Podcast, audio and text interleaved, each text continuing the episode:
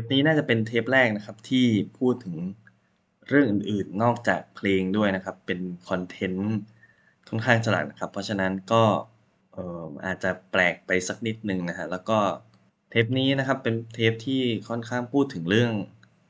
หนังเซเป็นหลักนะครับ เพราะว่าเพราะฉะนั้นก็อาจจะต้องเตือนไว้ก่อนว่าเอ่อเทปนี้เนี่ยน่าจะมีการสปอยซะเยอะนะฮะถ้าใครที่ยังไม่ดูเรื่อง Drive My Car นี้นะครับ ก็ข้ามไปก่อนได้นะครับ หรือไม่ก็ถ้าคิดว่า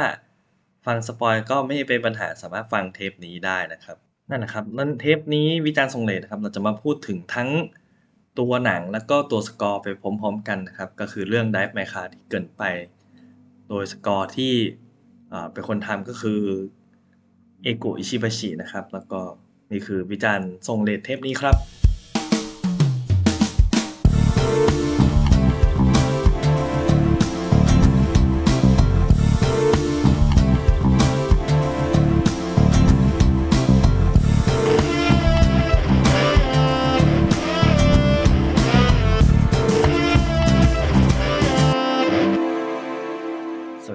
โดจาก Bonus Tag Podcast นะครับเอ่อวิจารณ์ทรงเลทเทปนี้เราจะมารีวิว Soundtrack Original Soundtrack ของ Drive My Car นะครับ โดย Ego Ishibashi นะครับ ก็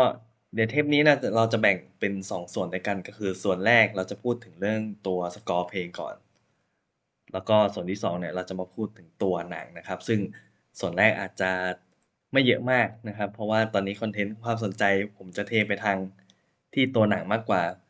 ว่าพูดตามจริงแล้วโดยส่วนตัวผมเป็นคนที่เอ่ออาจจะไม่ได้ฟังตัวสกอร์ตัว Original Soundtrack เยอะมากนะครับแต่ก็คิดว่าพอลองจับเทปนี้เนี่ยดูฟังแล้วก็เอามาเชื่อมโยงกันได้นิดหนึ่งก็เลยคิดว่าน่าจะพูดถึงนิดๆหน่อยนะครับ แต่ก่อนอื่นต้องพูดถึงข้อมูลคร่าวๆของตัวทั้งตัวหนังเรื่องนี้ก่อนนะ Drive My Car นะครับเป็นหนัง เอ่อ ญี่ปุ่นนะครับ ที่เพิ่งเข้าฉายในปีนี้นะครับ โดย เอ่อ ด็อกิเมนทารีครับ เพิ่งฉายเมื่อประมาณตอนต้นเดือนพฤศจิกาที่ผ่านมา เอ่อ โดยผู้กำกับที่มีชื่อว่า ริสุเกะ ฮามากุชิ นะครับ ดัดแปลงจากนิยายของฮารุกิ มุราคามินะครับ ก็ หรือเฮียอันนาแห่งญี่ปุ่นที่เราแซวๆกันนะฮะ เอ่อ ตัวได้แม่คาเนี่ย อยู่ใน หนังสืออรวมหนังสั้นที่ชื่อว่า Men with a Woman นะฮะ ก็ตัวหนังเนี่ยมีเขาเรียกว่ามีดีกรีนะฮะ ได้รับรางวัลบทยอดเยี่ยมจากเวทีเอ่อเทศกาลภาพยนตร์นานาชาติเมืองคานปีล่าสุดที่ผ่านมานี้เองนะครับ ก็พอได้เห็นก็รอดูอย่างมากนะ จริงผมเป็นเขาเรียกว่าอะไรชื่นชอบตัว ของพุ่มกับเอ่อริสเกะฮามากุชิอยู่แล้วนะครับ ก็เขาเป็นคนที่ค่อนข้างมีเอกลักษณ์ในการทำหนังที่มีความยาวเกิน 2 ชั่วโมง แล้วก็บอกเล่าเรื่องราวที่ค่อนข้างน่าสนใจแล้วก็ด้วยเหตุการณ์ที่ธรรมดามากๆนะฮะผลงานที่ขึ้นชื่อของเขาก็คือภาพยนตร์ที่มีชื่อว่า Happy Hour นะครับ เมื่อปี 2015 ความโดดเด่นก็คือมีความยาวประมาณ 5 ชั่วโมงนะฮะแล้วก็เคยมาฉายที่ไทยครั้งหนึ่งแล้วก็คนที่ได้ดูหนังเรื่องนี้ในงานก็เรียกได้ว่าให้การตอบรับในแง่บวกค่อนข้างมากนะครับ ซึ่งพอมาครั้งนี้ได้แม่ค้าได้ฉายในไทยก็ส่วนใหญ่รีวิวก็ค่อนข้างเป็นไปทางเป็นไปในทางบวกนะครับได้แม่ค้านะครับ เรื่องย่อก็ประมาณว่า ตัวพระเอกครับ เอ่อ ชื่อคาฟุกุเป็นนักแสดงแล้วก็เป็นผู้กำกับละครเวที เขามีภรรยาคนหนึ่งที่ชื่อว่าโอโตะนะครับ ก็ เอ่อ เกิดวันหนึ่งเกิดอุบัติเหตุ เอ่อ ภรรยาเนี่ยเสียชีวิตแล้วก็เขาเนี่ย เกิดเป็นต้อกระจกนะครับ เอ่อ ทางตาด้านขวาเขาไม่สามารถขับรถได้อย่างเต็มร้อยเปอร์เซ็นต์นะครับ แล้วก็หลังจากนั้นสองปีถัดมาเขาได้ กลับมาทำงานเป็นผู้กำกับละครเวทีครั้งหนึ่ง ในเทศกาลละครเวทีของในญี่ปุ่นในแดนในจังหวัดฮิโรชิมาก็ แต่ว่าในการทำละครเวทีเขามีข้อแม้ ตัวตัวเทศกาลมีข้อแม้ข้อหนึ่งครับ ก็คือว่า ทางผู้กำกับเนี่ยทางคนที่มาเข้ามาร่วมงานที่เป็นที่เป็นอาร์ติสเนี่ยไม่สามารถขับรถเองได้ เพราะว่าเกิดอุบัติเหตุที่เอ่อ พุ่งกับคนหนึ่งขับรถเอง แล้วก็เกิดอุบัติเหตุเสียชีวิตนะครับเขาก็เลยจะจ้างคนขับรถเข้ามาแทน ซึ่งก็คือเอ่อมิสกินะครับ เป็นคนขับรถผู้หญิงคนหนึ่งที่อวยกันว่ามีความสามารถมากอะไรเงี้ยครับ แล้วก็ทำให้ทั้งสองคนเนี่ยต้องอยู่ในรถคันเดียวกัน แล้วก็หลังจากนั้นเนี่ยก็เกิดการเดินทางที่เขาเรียกว่าอะไรเปิดเผยบาดแผลในชีวิตของแต่ละคน แล้วก็เป็นการเดินทางที่ คลี่คลายของปัญหาของแต่ละคนเนี่ยครับ อันนี้คือการเล่าคร่าวๆไว้ประมาณนี้นะ จริงมันจะมีelement หลายอย่างเยอะมาก เพราะว่าหนังมีความยาว 3 ชั่วโมง แล้วก็เป็นหนังที่ค่อนข้างเน้นบทสนทนา เพราะฉะนั้นเนี่ยมันจะมีรายละเอียดต่างๆ ให้จับอีกเยอะแยะมากมายนะครับ ส่วนตัวสกอร์คนทำสกอร์นะครับ Eiko Ishibashi นะครับเป็นเอ่อเขาเรียกว่าเป็นนักร้องเป็นนักแต่งเพลงแล้วก็เอ่อเป็นคน ทำนักทำเพลงแนวทดลองนะครับ ที่ผสมผสานเอาดนตรีแนวคลาสสิคอลนะครับ ที่เธอร่ำเรียนมาเป็นเบสนะครับ เพราะว่าเธอเป็นคนที่เล่นเครื่องดนตรีโดยเป็นโน แล้วก็เอามาผสมผสานกับความเป็นป๊อปความเป็นนอยส์ความเป็นร็อกความแนวดนตรีต่างๆนะครับเอาเข้ามาใช้ด้วยกันเนี่ยครับ แต่ว่าผลงานเด่นๆ ก็น่าจะมีในปี 2009 นะครับ ที่ทำเหมือนทำเพลงประกอบเป็นคอนเซปต์ อัลบั้มถ้าจำไม่ผิดนะฮะแล้วก็เออเธอได้ร่วมงานกับศิลปินต่างประเทศด้วยนะครับ ซึ่งหนึ่งในนั้นเนี่ยก็คือจิมโอรูกจิมโอรูกเป็นศิลปศิลปินที่ทำเพลงเออแนวทดลองมากมายนะครับ ไม่ว่าจะเป็น post rock ambient noise music อะไรเงี้ยแล้วก็เป็นที่รู้จักของคนทั่วโลกในการที่เป็นสมาชิกวงของวง Sonic Youth นะครับ ในประมาณปีปี 2000 ปี 1999ถึง2005เนี่ยครับก็ตัวจิมโอรุก็ตอนนี้ก็เบสอยู่ที่ญี่ปุ่นนะครับเป็นโตเกียวเป็นหลักแล้วก็ หลังจากนั้นก็ได้ร่วมงานกับเอโกะอิชิบาชิด้วยนะครับ โดยในตัว Original Soundtrack เนี่ยนะครับ มีตัวเพลงทั้งหมด 10 เพลงด้วยกัน ก็ด้วยความยาว 39 นาทีนะครับและโดยสกอร์ที่ส่วนใหญ่ที่เราเคยฟังนะครับ ถ้าอาจจะแยกกันได้ได้ได้แบบ ได้แบบหยาบหยาบหยาบมากๆนะครับประมาณ 2 ก็ 2 ประเภทด้วยกันนะฮะก็คือสกอร์แบบที่เป็นหนัง mainstream หนังใหญ่มากบบัสเตอร์ฮอลลีวูดในประมาณนี้ก็จะเป็นสกอร์ที่เราจะเคยได้ยินกันมากมายนะฮะที่เอ่อค่อนข้างใหญ่โตอลังการบิวยิ่งใหญ่มาก เพราะว่าหนังก็เป็นหนังที่ค่อนข้างสเกลใหญ่นะครับ แล้วก็เขาเรียกมีมีผลกระทบต่อคนจำนวนมาก เช่นอย่างหนังมาเวลเอ่อ อย่างหนัง DC หนังพวกซูเปอร์ฮีโร่หนังแอคชั่นอะไรเงี้ยที่ก่อให้เกิด Impact อย่างมหาศาลนะฮะแล้วก็จะเป็นหนังที่เป็นประเภทหนึ่งที่หนังที่ใช้เน้นบทสนทนา เน้นที่ความดราม่าสเกลเล็กอะไรเงี้ยประมาณเนี้ยฮะเหมือนสเกลเล็กหมายถึงว่าเอ่อส่งผลกระทบต่อไม่กี่คนใน อย่างมากก็อาจจะเป็นแบบว่าทั่วคนรอบตัวที่รู้จักกันอะไรประมาณเนี้ยส่งต่อกันไปเรื่อยเพราะนั้นสกอร์ก็อาจจะไม่ได้ ไม่ได้ใหญ่มาก ไม่ต้องไม่ต้องเน้นความอลังการไม่ต้องเน้นความ grand ก็จะเน้นที่เป็นอารมณ์ ambient อะไรประมาณนี้มากกว่านะ ซึ่งก็สกอร์ซาวด์แท็กของ Drive My Car ก็จะเป็น based on piano เป็นหลักนะฮะ ก็คือตัวเอโกอิชิบาชิเอง แล้วก็จุดเด่นอีกอย่างของสกอร์นี้ก็จะมีเสียงขับรถมีเสียงเทปตลอดเวลานะเขาเพราะว่าเพราะเออฉากส่วนใหญ่นะครับ จะหมดไปกับการที่เป็นการนั่งขับเป็นการนั่งรถ สนทสนทนาที่เกิดขึ้นในรถอะไรประมาณนี้มากกว่า แล้วก็กิจกรรมของพระเอกก็ก็จะเกิดขึ้นในรถซะส่วนใหญ่ก็คือการการซ้อมบทอะไรประมาณนี้ครับ อยู่ในรถแล้วก็เออเป็นเสียงเทปอะไรประมาณนี้ด้วยนะครับ ซึ่งอย่างอย่างที่ได้ได้บอกไปครับผมไม่ได้เป็นคนที่ฟังสกอร์เยอะมาก เพราะว่าสกอร์ที่สกอร์แบบ mainstream ที่เรารู้จักที่เราฟังเนี่ยเราก็จะไม่ได้ฟังบ่อย เพราะว่ามันก็ไม่ใช่ เขาเรียกไม่ใช่ไม่ใช่เพลงที่เราจะจะสามารถฟังได้ตลอดเวลาขนาดนั้นนะครับเป็นจะเป็นสกอร์ที่เอาไว้ฟังในยามเวลาเฉพาะมาก ๆ อย่างสมมุติว่ายกตัวอย่างง่าย ๆ ว่าเป็นสกอร์ Marvel ประมาณนั้นนะฮะก็อาจจะฟังในเวลาที่ต้องการกำลังใจต้องการการฮึกเหิมความเหิม encourage ตัวเองอะไรประมาณนั้นนะฮะแต่ว่าตัวสกอร์นี้ผมฟังได้บ่อยมากๆ ช่วงนี้นอกจากว่า นอกจากที่จะอินไปกับตัวหนังด้วยนะก็มันเป็นสกอร์ที่ฟังง่าย ฟังสบายๆเพลินๆแล้วก็สามารถฟังได้หลายเวลานะฟังตอนเดินทางก็ได้รู้สึกว่าเหมือน เหมือนกำลังอยู่ในรถสักอย่างพายานพาหนะสักอย่างเหมือนกับตัวกลุ่มตัวเอกอะไรประมาณนั้นนะฮะหรือว่าจะฟังในตอนที่นั่งทำงานก็ได้เพราะว่ามันเป็นสกอร์ล้วนมันไม่ได้มีเนื้อร้องไม่ได้มีการร้องอะไรใดๆนะครับ มันก็จะเป็น เขาเรียกว่าอะไรเหมือนเหมือนเราเปิดตัว YouTube เอ่อฟังเพลงโลฟายทำงานอะไรประมาณนั้นมันมันฟังเพลินๆคลอไปกับการทำงานได้ แล้วก็ถ้าถ้าเทียบในสุนทรียะเองมันก็ มันก็มีความเพลิดเพลินแล้วก็มีความ เออเขาเรียกว่าอะไรในแต่ละมันเราเราสามารถฟังสกอร์นี้ไปได้ทั้งอัลบั้มครับก็คือเรา ตัว 40 นาทีเนี่ย เราจะมันจะไม่ทำให้เรารู้สึกว่ามัน มันมีเพลงที่ซ้ำมันมี มันมีเพลงที่ทำให้เรารู้สึกว่ามีอารมณ์เดิมๆอะไรประมาณนั้นนะถึงแม้ว่าสกอร์ส่วนใหญ่มันจะมีมันจะมีเมโลดี้ที่เป็นแกนแกนกลางของของสกอร์ทั้งหมดก็ตาม ถ้าสมมุติว่าเราทำเพลงที่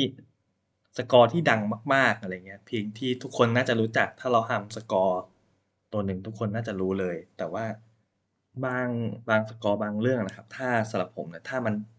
บางทีเขาจะเน้นอ่าตัวตัวแกนกลางของของเมโลดี้ชัดมาก ๆ จนบางทีเราไปโฟกัสกับสิ่งนั้น แล้วแล้วเราไม่ได้ไม่ได้เอ่อเขาเรียกว่าอะไรให้ความสนใจกับตัวเมโลดี้รองของเขาไม่ไม่ให้ความสนใจกับมูดต่างๆที่ที่เขาค่อนข้างสร้างขึ้นมาเงี้ยครับเรามัวแต่ไปจับจดกับตัวว่า ตัวเมโลดี้หลักที่เป็นแกนกลางเนี่ย มันจะมาตอนไหนที่ทำให้เรารู้สึกว่าติดหูน่าสนใจอะไรประมาณนั้น มันก็เลยจะเขาเรียกว่าลดความความเป็นเอกเทศของแต่ละเพลงลงไปนะสำหรับผม แต่ว่าไอในใน Drive My Car เนี่ย ผมรู้สึกว่าเพลงทุกในเพลงทั้งหมดเนี่ยถึงแม้ว่า ในบางบางเพลงเนี่ยสกอร์บางเพลงมันจะมีชื่อค่อนข้างคล้ายกัน แต่ว่าเขาไม่ได้ทำให้มัน เหมือนกันขนาดนั้น เวลาเราฟังแต่ละเพลงเราจะค่อนข้างแยกความแตกต่างได้ถึงแม้แล้ว และในขณะที่แยกได้เนี่ยมันก็ยังมีตัวกลางตัวแกนกลางของมันที่ทำให้เราเกาะไปได้จนฟังได้ทุกเพลงอะไรประมาณนั้น มันก็เลยรู้สึกว่ามันเหมือนจะเป็นเอกเทศมันเหมือนจะแยกออกมาเป็นตัวของตัวเองแต่ว่าในทั้ง 10 เพลงครับ มันก็ยังมีแกนกลางที่ทำให้เชื่อม ทั้งหมดเนี่ยฟังได้ ฟังไปได้หมดเลย มีทั้งความเท่ด้วย แล้วก็มีทั้งความฟังแบบนุ่มละมุนเพลินๆด้วยความเป็น เอ่อเขาเรียกว่าสกอร์สไตล์แจ๊สคลาสสิคอลเนี่ยที่เน้นเปียโนเป็นหลัก มันจะฟังได้เพลินๆประมาณนั้นนะครับก็เดี๋ยวหมดฝั่งของสกอร์แล้วนะครับ ผมสามารถพูดได้แค่นี้จริงไม่สามารถ ผมไม่สามารถยกตัวอย่างเพลงที่ชอบได้ขนาดนั้น ผมแนะผมคิดว่า ถ้าเราสามารถฟัง เอ่อทั้งอัลบั้มได้เพลินๆเลยมากกว่าก็ผม ถ้าจะให้แนะนำจริงก็คือ แนะนำให้ฟังทั้งอัลบั้มเลยจะดีกว่านะครับ หรือไม่ก็ฟังเพลงแรกก็ได้สำหรับผมอะอย่างน้อย ชื่อเพลง Drive My Car เนี่ยน่าจะพอเก็ตธีมทุกอย่าง น่าจะเป็น Main Theme ของของตัวเรื่องจริง ๆ อะไรเงี้ยครับ ก็อะเดี๋ยวเราข้ามไปฝั่งรีวิวหนังเลยเนาะ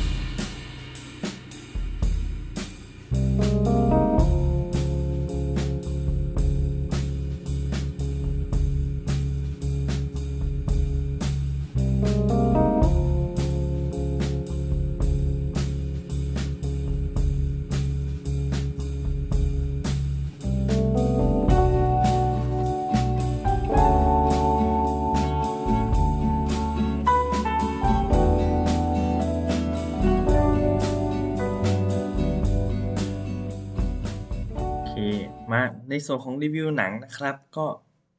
ที่จะพูดถึงเนี่ยเราอาจจะไม่ได้พูดถึงองค์ประกอบเป็นแยกแยกเป็นส่วนๆไปว่าแบบว่ายังไงหนังดีไม่ดีชอบหนังนักแสดงเล่นดีหรือเปล่า หรือว่าบทดีหรือว่าแยกเป็นส่วนเป็นส่วนขนาดนั้นนะครับเพราะว่าผมอาจจะไม่ใช่คนที่สามารถพูดเป็นแบบเขาเรียกว่าจับรายละเอียดได้แบบว่าขนาดนั้น แล้วก็ไม่กล้าไม่กล้าไปจัดกันแบบว่าหนัง ไม่กล้าไปจัดในแต่ละส่วนว่าแบบมันดีหรือมันแย่หรืออะไรยังไงอย่างเงี้ยครับอาจจะพูดโดยรวมไปแล้วก็ชอบตรงไหนไม่ชอบตรงไหนอะไรประมาณนี้มากกว่า มันเป็นแบบว่าเขาเรียกว่าไงไหนก็เป็นแบบเหตุผลส่วนบุคคลก็ควรจะส่วนบุคคลให้ได้ ให้ได้มากที่สุดอะไรประมาณนั้นมากกว่า ไม่สามารถเราไม่สามารถไป judge คนอื่นได้ขนาดนั้นนะครับก็ Drive My Car จริง ๆ เป็นหนังที่เป็นหนังที่ชอบเอ่อชอบมากๆเรื่องหนึ่งของ ของผู้กำกับ Hama เอ่อ Ryusuke Hamaguchi นะครับ ก็จริงอาจจริงๆมันผมสำหรับผมอาจจะได้ดูหนังเขาไม่เยอะมากอะไรเงี้ยพวก Passion อะไรงี้ไม่ได้ดูเอ่อเรื่องก่อนหน้านี้อย่าง Wheel of Fortune กับ Fantasy ก็ยังไม่ดูอะเอ่อ Intimacy ที่ยาวพอๆกันประมาณ 4 ชั่วโมง ยาวพอกับ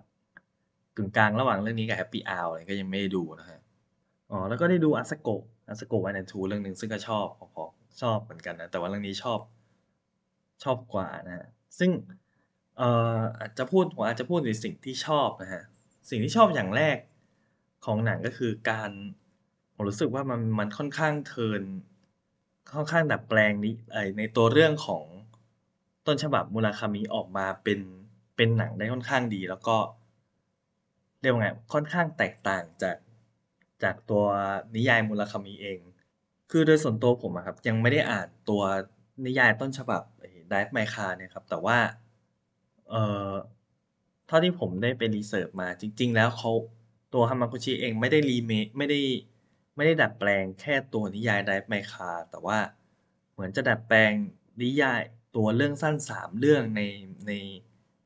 ใน When We Are Women มาอยู่ในเรื่องเดียวกันนะ แต่ผมจำไม่ได้ว่ามีเรื่องไหนบ้าง อีก2เรื่องนะครับแต่ว่าเท่าเท่าที่ผมเคยอ่านเอ่อนิยาย Murakami เนี่ย ซึ่งจริง ๆ มันก็จะมีจุดจุดด้อยบางอย่างของ Murakami ที่เหมือนผมจะเคยเห็นในงานในในการวิพากษ์วิจารณ์นิยายของ Murakami มันคือ ประมาณว่ามันเป็นเรื่องที่เอ่อเรื่องเนี่ยผู้ชายเป็นตัวจะเป็นจะเป็นตัวละครที่โดดเด่นมากๆ ส่วนตัวละครผู้หญิงใด ๆ ต่าง ๆ ในเรื่องเนี่ย จะเข้ามาเป็นตัวซัปพอร์ตจะเข้ามาเป็น เป็นเป็นตัวละครที่คอยส่งเสริม เพื่อทำให้ทำให้ตัวละครผู้ชายในเรื่องหรือตัวละครเอกในเรื่องเนี่ยค่อนข้างโดดเด่น หรือทำให้ตัวตัวละครผู้ชายสมบูรณ์ยิ่งขึ้นพคือ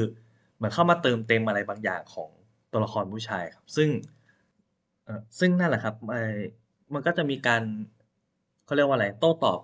จากคนที่ฝั่งที่เป็นนักอ่านที่อาจจะเป็นผู้หญิงบ้าง หรืออาจจะเป็นฝั่งที่คนอ่านนิยายมา อสมควรบ้างที่คิดว่า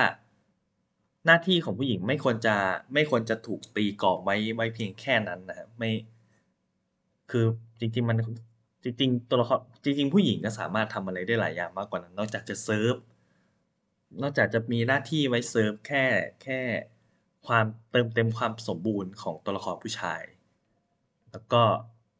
แต่ว่าในใน Drive My Car มันตัวละคร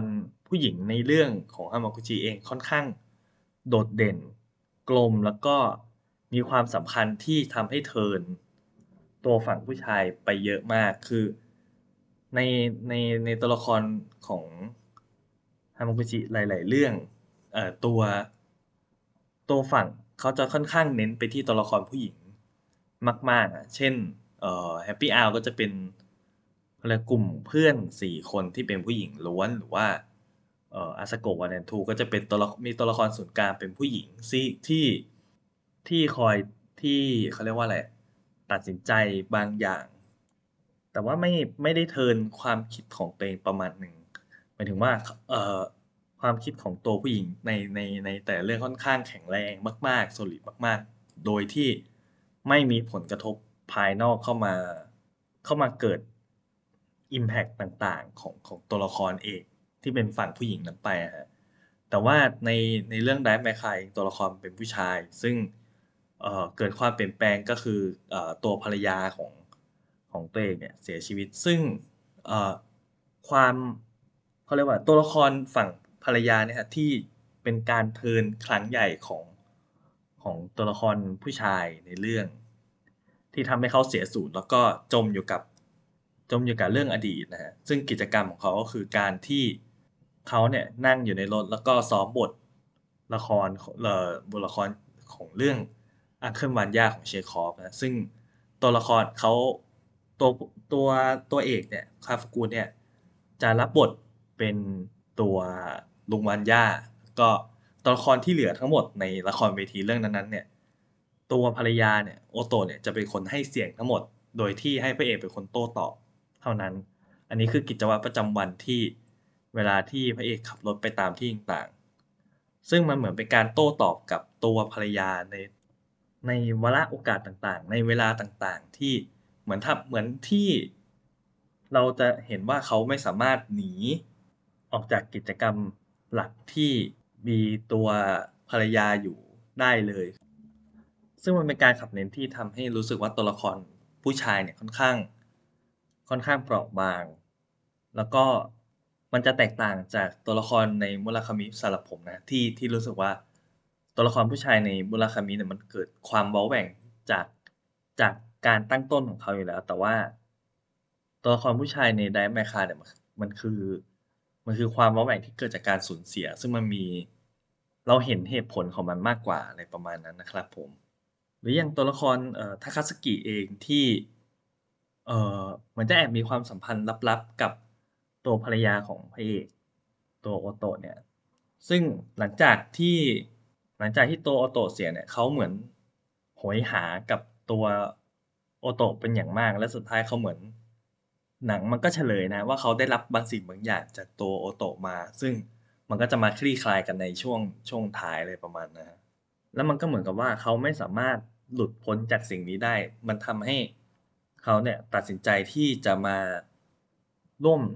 ออดิชั่นในละครเวทีที่ตัวตัวครับกูเป็นคนกำกับเองอะไรเงี้ยฮะนะมันยิ่งมันยิ่งทำให้เห็นว่าตัวละครผู้ชายในตัวหลักสองตัวในเรื่องเป็นตัวละครที่ค่อนข้างเปราะบาง แล้วก็โหยหาบางอย่างในสิ่งที่ตัวละครผู้หญิงทิ้งไว้ให้ ซึ่งมันคือเรื่องราวบางอย่าง ก็คือตัวตัวผู้หญิงเนี่ยเป็นคนกำหนดเรื่อง ซึ่งแล้วตัวผู้ชายสองคนเนี่ยเป็นคนเดินตามในเรื่อง แล้วก็คอยเติมเต็มในเรื่องให้ แก่กันและกันโดยที่ ตัวผู้หญิงเนี่ยเป็นคนทิ้งเบาะแสไว้ให้ ซึ่งมันก็เลยน่าสนใจมากๆอะไรเงี้ยองค์ประกอบที่สองที่ที่ค่อนข้างชอบนะเราเราดูแล้วเรารู้สึกถึงเอ่อเมสเซจบางอย่างของเรื่องนี้นะฮะก็คือมันมันบอกเล่าถึงการแสดงซ้อนการแสดงฮะในก็คือว่าในในบทสัมภาษณ์ของของตัวฮามากุชิเอง ที่สัมภาษณ์ให้ให้ที่ไหนผมจำไม่ได้ที่ผมไปอ่านมานะประมาณว่าเขาเขาบอกประมาณว่า เราอะตัวมนุษย์เราอะทำการแสดงอยู่ตลอดเวลา ซึ่งแล้วแต่แล้วแต่ในระยะเวลาไหนในอิริยาบถใด ในสังคมไหนเนี่ย เราจะแสดงในบทบาทไหน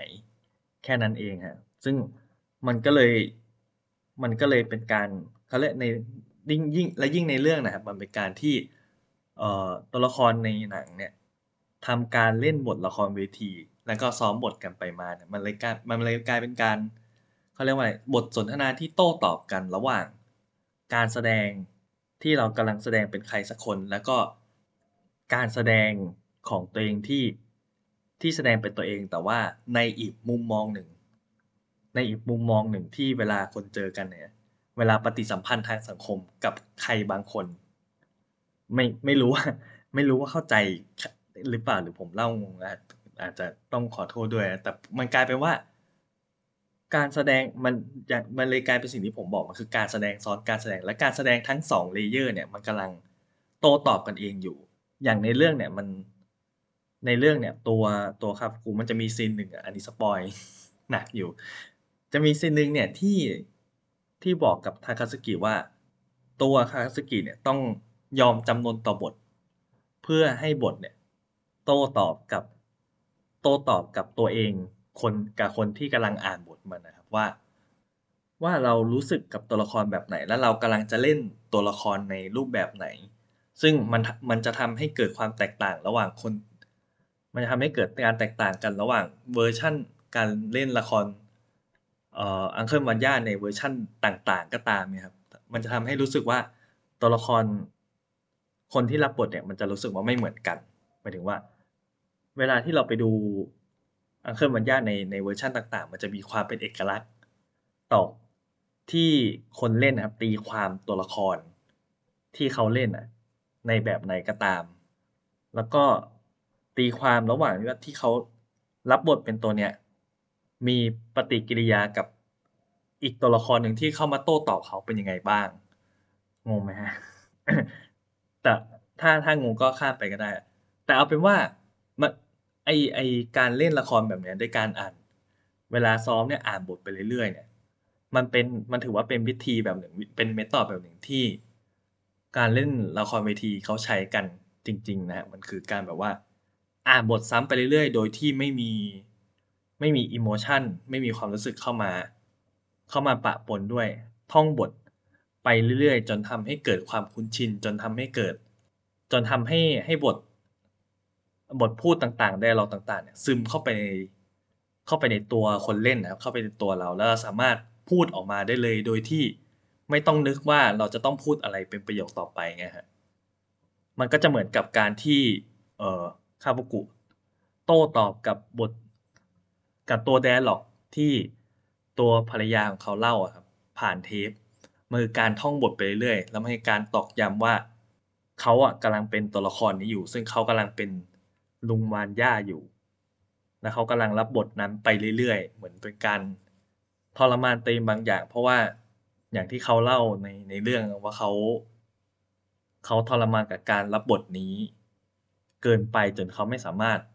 เขาไม่สามารถเล่นได้อีกแล้ว ในบทลุงวานญ่าอะไรประมาณนั้นนะครับ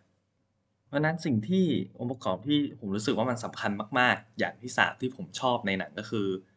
บทสนทนาในหนังครับ คือ ปกติเนี่ยมัน ปกติเนี่ยเวลาพูดบทสนทนากันน่ะเราจะเป็นการโต้ตอบกันระหว่าง บุคคลที่1กับบุคคลที่2แล้วก็เป็นการคุยกันอะไรประมาณนั้น แต่ว่าในในเรื่องส่วนใหญ่ครับ ในเรื่อง Drive My Car ส่วนใหญ่ บทสนทนาที่สำคัญคือการบทสนทนาที่โต้ตอบกับตัว text ในในเรื่องในในในบทละคร Uncle Vanya ซึ่งมันเป็นการโต้ตอบกับตัวเอง ซึ่งเหมือนเป็นการอ่านกับกระจกไปเรื่อยๆ จนทำให้เราเข้าใจว่าตัวเองเนี่ยต้องการต้องเป็นการรับบทแบบนี้ ต้องมีความเข้าใจกับอารมณ์ของตัวเองแบบนี้ โดยที่ถ้าสมมติว่าเราเรายกเอ่อเขาเรียกว่ายกบทละครออกไปแล้วเรา เราโต้ตอบกับตัวเองหรือเปล่า เรามีบทสนทนากับตัวเองมากแค่ไหนเรา เราทำความเข้าใจกับตัวเองผ่านบทสนทนาที่ตัวเองเกิดขึ้นได้ไหม ซึ่งประมาณว่า เอ่อตัวสมมติยกตัวอย่างว่าตัวตัวเอกอะคาบุกุไม่เคยเขาเรียกว่าอะไรไม่ ไม่เคยคุยกับตัวเอง ไม่เคยเข้าใจตัวเอง สักทีมาจนกระทั่งถึงช่วงท้ายของเรื่อง จนจนกระทั่งที่ได้คุย เริ่มได้คุยกับตัวคนขับรถมิซากิมากขึ้นนะถึง ตอนนั้นเขาถึงเริ่มเข้าใจตัวเองว่า ตัวเองรู้สึกยังไง ตัวเองรู้สึกอะไรที่ผ่านมาทั้งหมดอะไรประมาณนั้นนะโดยที่ตอนแรกเขาก็ไม่กล้าคุยกับตัว ภรรยาของเขาจนทำให้เกิด trauma ครั้งใหญ่อะไรประมาณนั้น ซึ่งมันเหมือนกับว่าในเซฟสเปซของเขาครับคือซึ่งมันคือในรถที่ที่เขาได้ทำการอ่านบทละครในรถอะไรเงี้ยครับซึ่งมันคือมันคือพื้นที่ปลอดภัยของเขามันคือพื้นที่ที่เขาจะได้แสดงความเป็นตัวเองมากที่สุดอยู่ในรถเนี่ย แล้วการที่การที่มีตัวมิซากิมาขับรถให้ทำให้ เขาเรียกว่าตอนแรกมันจะทำให้เซฟสเปซของเขาอะมันมันหายไปมันจะกลายเป็นพื้นที่กลางที่เขาไม่สามารถ เขาไม่สามารถแสดงความเป็นตัวเองได้มากขนาดนั้น โดยที่เขามันคือว่าเขาไม่สามารถโต้ตอบกับตัวเทปได้มากขนาดนั้น แล้วเขาต้องไปโต้ตอบกับตัวมิซากิมากกว่า ซึ่งแต่ว่าพอตัวละครอย่างมิซากิที่ไม่ไม่ได้เป็นคนโต้ตอบบทสนทนา แบบปกติมาก แต่ว่าสุดท้ายมันมันกลายเป็นแบบว่ามิซากิกลายเป็น safe space พอมันกลายเป็น safe space เนี่ยการที่เอ่อตัวคาฟุกุเนี่ยโต้ตอบกับกับมิซากิเนี่ยมันจะมันจะกลายเป็นการโต้ตอบกับตัวเองในในในอีกทางหนึ่งมันทำให้ แต่ละคนเนี่ยเข้าใจในตัวเองมากขึ้นผ่านบทสนทนาของแต่ละฝ่าย งงไหม?ผมยังงงเลยอะแต่เอาเอาเอาเป็นว่า เอาเป็นว่าบทสนทนาในเรื่องนี้มันสำคัญมาก โดยที่มันไม่ใช่การเป็นการบอกธีมของหนัง มันไม่ใช่เป็นการบอกเล่า มันไม่ใช่เป็นการบอกเล่าพอยต์ของหนัง เต็มๆ แต่ว่ามันเป็นการที่ทำให้ ถ้าเราฟังไปเรื่อยพอยต์มันจะเริ่มโผล่ขึ้นมาโดยมีการเข้า เป็นการที่ทำให้เราเข้าใจในแต่ละตัวละครว่า ตัวละครมันมีปมอะไร มันมีความขัดแย้งอะไรในใจของแต่ละคนเนี่ยซึ่งมันเลย พอพอเราได้ดูทั้งหมดโดยรวมมันจะทำให้ มันจะทำให้ธีมร่วมบางอย่างโผล่ขึ้นมา ซึ่งมันก็เลยกลายเป็นเรื่องบทสนทนาโดยปกติบทสนทนามันจะเป็นการโต้ตอบกันเฉยไม่ได้เมสเซจอะไรมาก แต่ว่าเรื่องเรื่องเนี้ยมันต้องมันต้องฟังระยะยาวจนถึง เราถึงจะรู้แกนของมันอะไรประมาณนั้นนะซึ่งมันก็เลยทำให้มันตอนตอนที่ผมดูหนัง เรื่องนี้สนุกมันมันมันสนุกมากๆก็ เพราะว่าเราผมเป็นคนชื่นชอบ บทสนทนาที่ที่จะฟังอยู่แล้วอะไรประมาณนั้น แล้วพอมันยิ่งได้มาเจอ แล้วก็เหมือนได้เห็นโปรเกรสการการทำงานด้วยแล้วก็โปรเกรสของการที่เราจะได้เห็นด้านต่างๆ ที่ครบถ้วนของตัวละครเนี่ยมัน เราทำให้มันทำให้เรารู้สึกว่าเออเขาเก่งแล้วก็ ก็สมควรที่จะได้ได้รับรางวัลบทยอดเยี่ยมของของเทศกาลเมืองคานไปครับ เราคิดว่าน่า น่าจะไปดูอีกรอบ เพราะว่าอยากเก็บตกรายละเอียดบางอย่างที่ที่เราตกหล่นไปอะไรประมาณนั้นเพื่อดูแล้วก็รู้สึกกับมันครบถ้วนขึ้นอย่างบางอย่างที่อยากสังเกตในในการเวิร์กช็อปการเล่นละครอะไรประมาณนั้นหรือสังเกตในช่วงแรกที่ที่ตัวครับกูอยู่กับตัวโอโตะภรรยาเองเนี่ยครับมันผมรู้สึกว่ามันน่ามันน่าสนใจในในหลาย ๆ โมเมนต์ของของของหนัง แล้วก็เขาเล่าให้มันได้มีรายละเอียดเยอะมากในนั้นนะมันก็เลยรู้สึกว่า เออมันเขาเขารายละเอียดเขาเก็บรายละเอียดได้เก่ง แล้วก็อยากทำให้ได้แบบนั้นบ้างอะไรประมาณนั้นนะฮะแล้วก็แนะนำให้ดูนะครับ ความยาวถึงแม้ว่ามันอาจจะยาวหน่อยประมาณสามชั่วโมง แต่ก็มันมันควรจะต้องยาวประมาณนั้นนะครับผมสำหรับใครที่เห็นว่าความยาวของมันนี่แบบว่า โอ้นี่ เอ่อทำไมมันถึงต้องยาวขนาดนั้นนะสามชั่วโมงแต่ว่า พอยิ่งได้ดูเราจะยิ่งรู้ว่า เออมันมันมีรายละเอียดต่าง ๆ เต็มไปหมดเลยแล้วความยาวของมันก็ก็คือสมควรแล้วที่มันจะต้องยาวแบบนี้ครับ แนะนำให้ไปดูนะฮะตอนนี้ก็ยังมีฉายอยู่นะครับ แล้วก็คิดว่าอีกไม่นานน่าจะน่าจะออกจากโรงไปนะครับถ้าใครที่ไม่ดูก็แนะนำนะครับ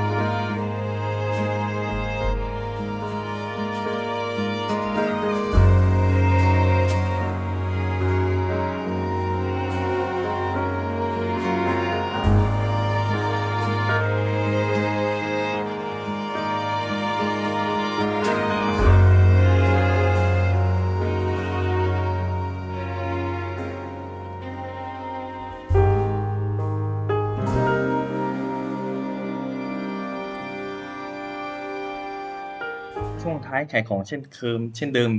เช่นเดิมเช่นเคยนะครับ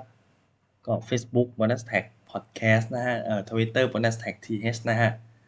ก็ใครมี feedback อะไรเกี่ยวกับเทปนี้นะครับ ว่าประมาณว่าเอ่ออยากให้รีวิวหนังหรือเปล่าหรือว่า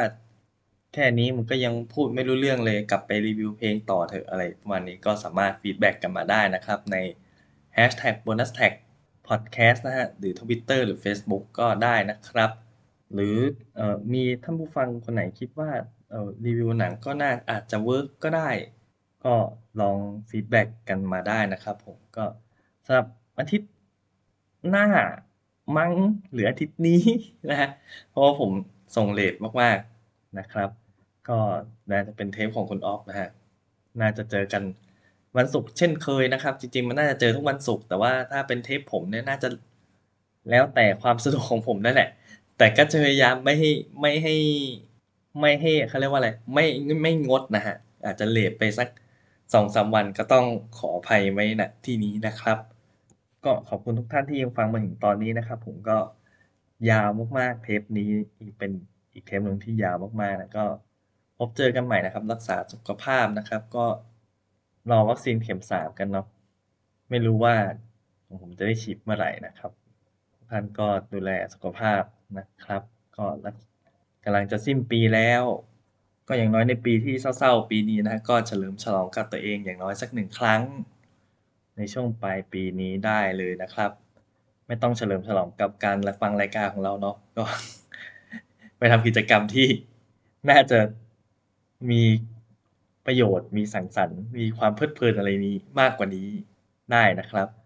พบเจอกันใหม่ครับผมในเทปหน้าของวิจารณ์ส่งเลนะครับสำหรับวันนี้ก็ขอลาไปก่อนนะครับผมสวัสดีครับ